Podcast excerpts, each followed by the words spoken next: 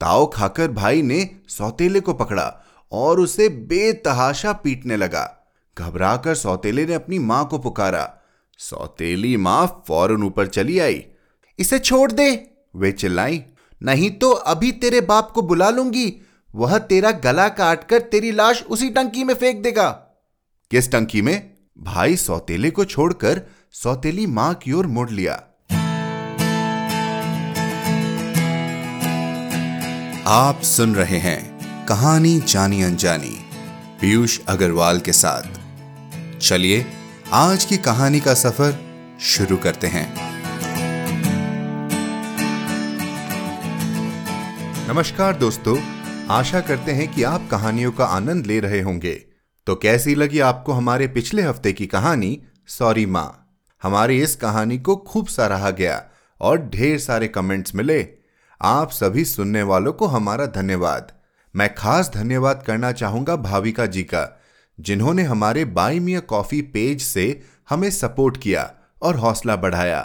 अपने योगदान के साथ भाविका जी लिखती हैं you are doing an amazing and fabulous job Piyush ji. Your narrations of all the Munshi Premchand stories were my favourite and always used to take me on a childhood trip thank you for doing such a commendable job with your soothing yet strong voice. More power to you and team. Thank you Bhavika ji तो दोस्तों, इसी तरह आप भी हमें support कर सकते हैं अपने छोटे से योगदान से। और हम वादा करते हैं कि खूबसूरत कहानियों का यह सिलसिला यूँ ही बरकरार रहेगा। सपोर्ट करने के लिए पीयूष अग्रवाल डॉट कॉम पर सपोर्ट द शो लिंक पर क्लिक करें। आज की जो कहानी है, वो कई मायनों में हमें बहुत सी चीज़ें सोचने पर मजबूर कर देगी। आज की कहानी है दीपक शर्मा जी द्वारा लिखी, चमड़े का अहाता। इनकी एक कहानी, चंपा का मोबाइल, हम पहले एपिसोड 19 में पढ़ चुके हैं। अभी हाल ही में दीपक शर्मा जी का 21वां कहानी संग्रह प्रकाशित हुआ है, जिसका नाम है पिछली घास। जानते हैं दोस्तों, दीपक शर्मा जी के लेखन की खासियत क्या है? वो बहुत कम शब्दों में बहुत गहरी कहानी लिख जाती हैं। आज की कहानी चुनने का भी हमारा यही कारण है। कहानी छोटी ज़रूर है, लेकिन एक प्रभावपूर्ण अनूठी रचना है। कहानी शुरू करने से पहले याद दिला दूँ कि अनकही कहानियाँ प्रतियोगिता में अपनी कहानियाँ सबमिट कीजिए। हमें आपके एंट्रीज का इंतज़ार है। जिन्होंने कहानी भेज दी है, उनका धन्यवाद। तो चलिए, अब शुरू करते हैं आज की कहानी का सफ़र।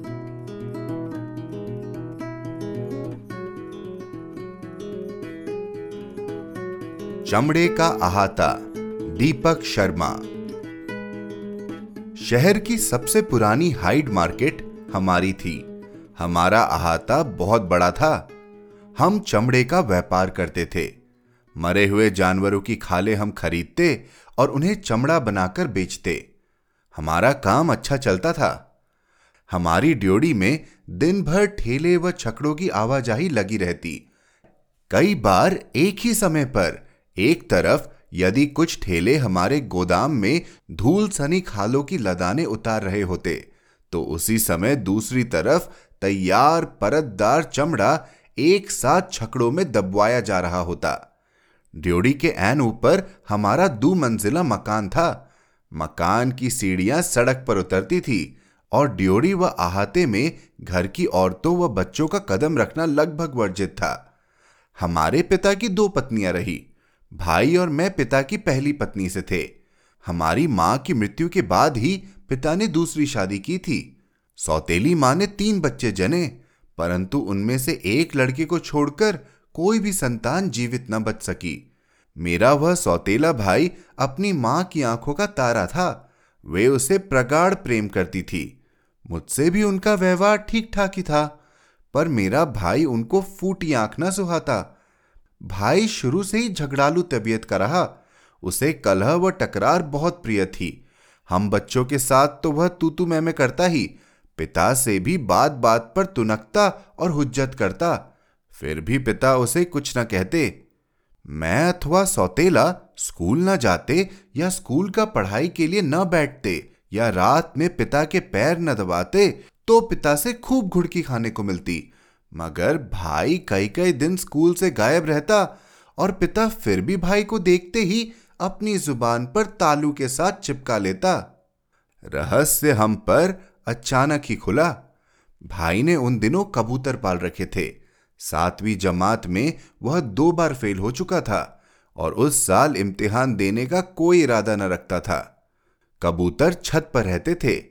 अहाते में खालों के खामिर व मांस के नुचे टुकड़ों की वजह से हमारी छत पर चीले व कौवे अक्सर मंडराया करते। भाई के कबूतर इसलिए बक्से में रहते थे। बक्सा बहुत बड़ा था। उसके एक सिरे पर अलग अलग खानों में कबूतर सोते और बक्से के बाकी पसार में वे उड़ान भरते, दाना चुगते, पानी पीते और एक दूसरे के संग गुटरगु करते। भाई सुबह उठते ही अपनी कॉपी के साथ कबूतरों के पास जा पहुँचता कापी में कबूतरों के नाम, मियाद और अंडों व बच्चों का लेखा जोखा रहता। सौतेला और मैं अक्सर छत पर भाई के पीछे पीछे आ जाते। कबूतरों के लिए पानी लगाना हमारे जिम्मे रहता। बिना कुछ बोले भाई कबूतरों वाली खाली बाल्टी हमारे हाथ में थमा देते और हम नीचे हैंडपंप की ओर लपक लेते। 1950 वाले उस दशक में जब हम छोटे रहे तो घर में पानी हैंडपंप से ही लिया जाता था। गर्मी के उन दिनों में कबूतरों वाली बाल्टी ठंडे पानी से भरने के लिए। सौतेला और मैं बारी बारी से, पहले दूसरी दो बाल्टियाँ भरते और उसके बाद ही कबूतरों का पानी छत पर लेकर जाते। आज क्या लिखा? बाल्टी पकड़ाते समय भाई को टोहते। कुछ नहीं। भाई अक्सर हमें टाल देता और हम मन मसोस कर कबूतरों को दूर से अपलक निहारते रहते। उस दिन हमारे हाथ बाल्टी लेते समय भाई ने बात खुद छेड़ी। आज ये बड़ी कबूतर बीमार है। देखें, सौतेला और मैं खुशी से उछल पड़े। ध्यान से भाई ने बीमार कबूतरी मेरे हाथ में दे दी। सौतेले की नज़र एक हट्टे कट्टे कबूतर पर जा टिकी। क्या मैं इसे हाथ में ले लूँ? सौतेले ने भाई से विनती की। यह बहुत चंचल है। हाथ से निकलकर कभी बेकाबू हो सकता है। मैं बहुत ध्यान से पकड़ूँगा। भाई का डर सही साबित हुआ। सौतेले ने उसे अभी अपने हाथ में दबोचा ही था कि वह छूट कर मुंडेर पर जा बैठा। भाई उसके पीछे दौड़ा। खतरे से बेखबर कबूतर भाई को चिढ़ाता हुआ एक मुंडेर से दूसरी मुंडेर पर विचरने लगा। तभी एक विशाल काय चील ने कबूतर पर झपटने का प्रयास किया। कबूतर फुर्तीला था, पूरी शक्ति लगाकर फरार हो गया। चील ने तेज़ी से कबूतर का अनुगमन किया। भाई ने बढ़कर पत्थर से चील पर भरपूर वार किया, लेकिन जरा देर फड़फड़ा कर चील ने अपनी गति त्वरित कर ली। देखते देखते कबूतर और चील हमारी आँखों से ओझल हो गए। ताव खाकर भाई ने सौतेले को पकड़ा और उसे बेतहाशा पीटने लगा। घबराकर सौतेले ने अपनी माँ को पुकारा। सौतेली माँ फ़ौरन ऊपर चली आई। सौतेली की दुर्दशा उनसे देखी न गई। इसे छोड़ दे! वे चिल्लाई। नहीं तो अभी तेरे बाप को बुला लूँगी। वह तेरा गला काटकर तेरी लाश उसी टंकी में फेंक देगा। किस टंकी में? भाई सौतेले को छोड़कर सौतेली माँ की ओर मुड़ लिया। मैं क्या जानू किस टंकी में? हमारे अहाते के दालान के अंतिम छोर पर पानी की दो बड़ी टंकियाँ थी। एक टंकी में नई आई खाले, नमक, नौसागर व गंधक मिले पानी में हफ्तों फूलने के लिए छोड़ दी जाती थी। और दूसरी टंकी में खमीर उठी खालों को खुरचने से पहले धोया जाता था। बोलो बोलो। भाई ने ठहाका लगाया हाँ, तुम चुप क्यों हो गई?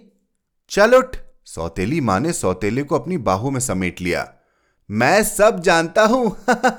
भाई फिर हंसा। पर मैं किसी से नहीं डरता। मैंने एक बागनी का दूध पिया है किसी चमगीदड़ी का नहीं। तुमने चमगीदड़ी किसे कहा? सौतेली माँ फिर भड़की।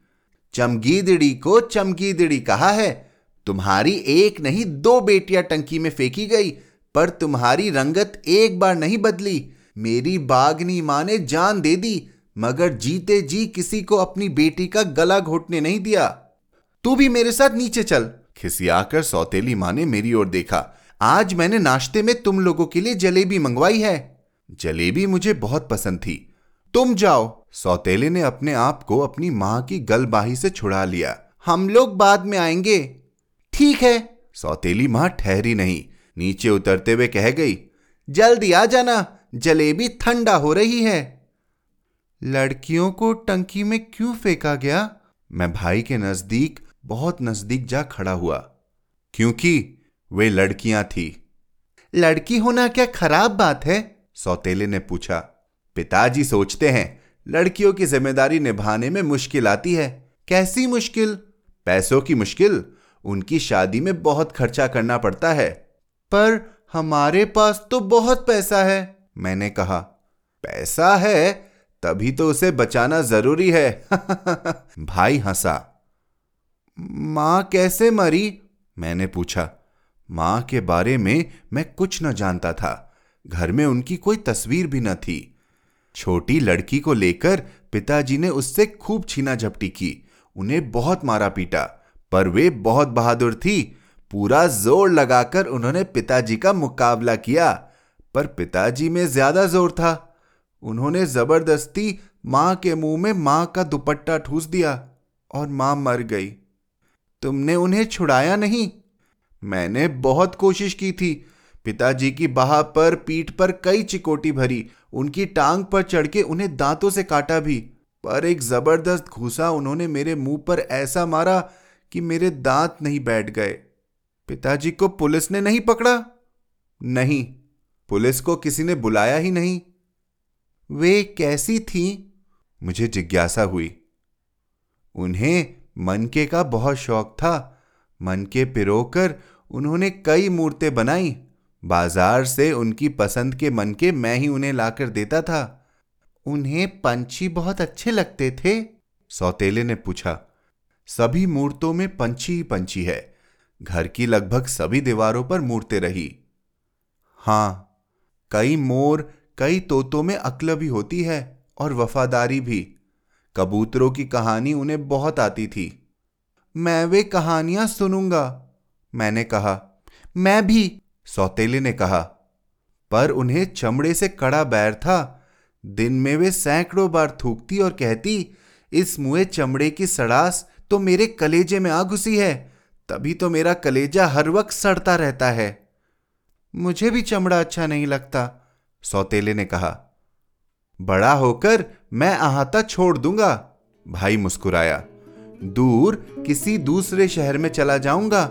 वहाँ जाकर मनकों का कारखाना लगाऊँगा। उस दिन जलेबी हम तीनों में से किसी ने न खाई।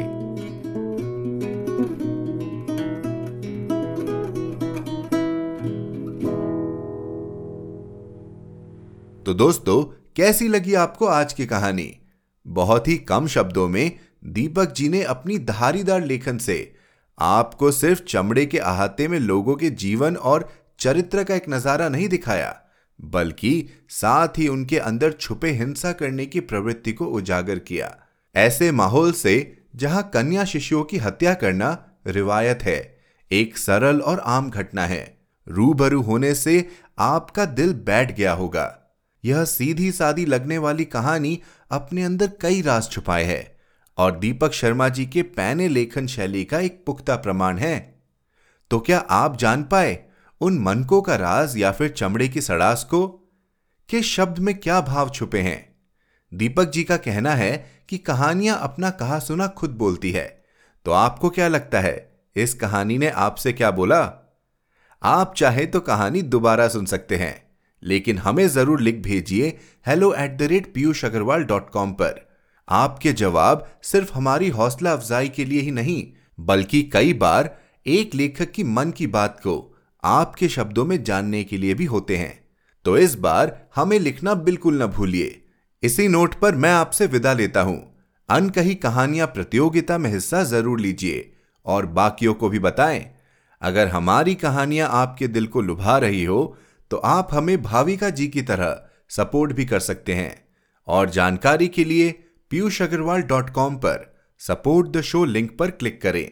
आप जिस भी ऐप पर यह पॉडकास्ट सुन रहे हैं हमें सब्सक्राइब या फॉलो करना ना भूलें। हर शुक्रवार आप तक नई कहानियाँ लाने का श्रेय मैं अपनी टीम को देना चाहूँगा। आज के एपिसोड की प्रोड्यूसर हैं देवांशी बत्रा। आप सुन रहे थे कहानी जानी अनजानी पीयूष अग्रवाल के साथ, जो कि इंडी पॉडकास्टर की एक पेशकश है। तो हम आपसे मिलते रहेंगे हर शुक्रवार। तब तक के लिए अपना ध्यान रखिए, स्वस्थ रहिए और मुस्कुराते रहिए।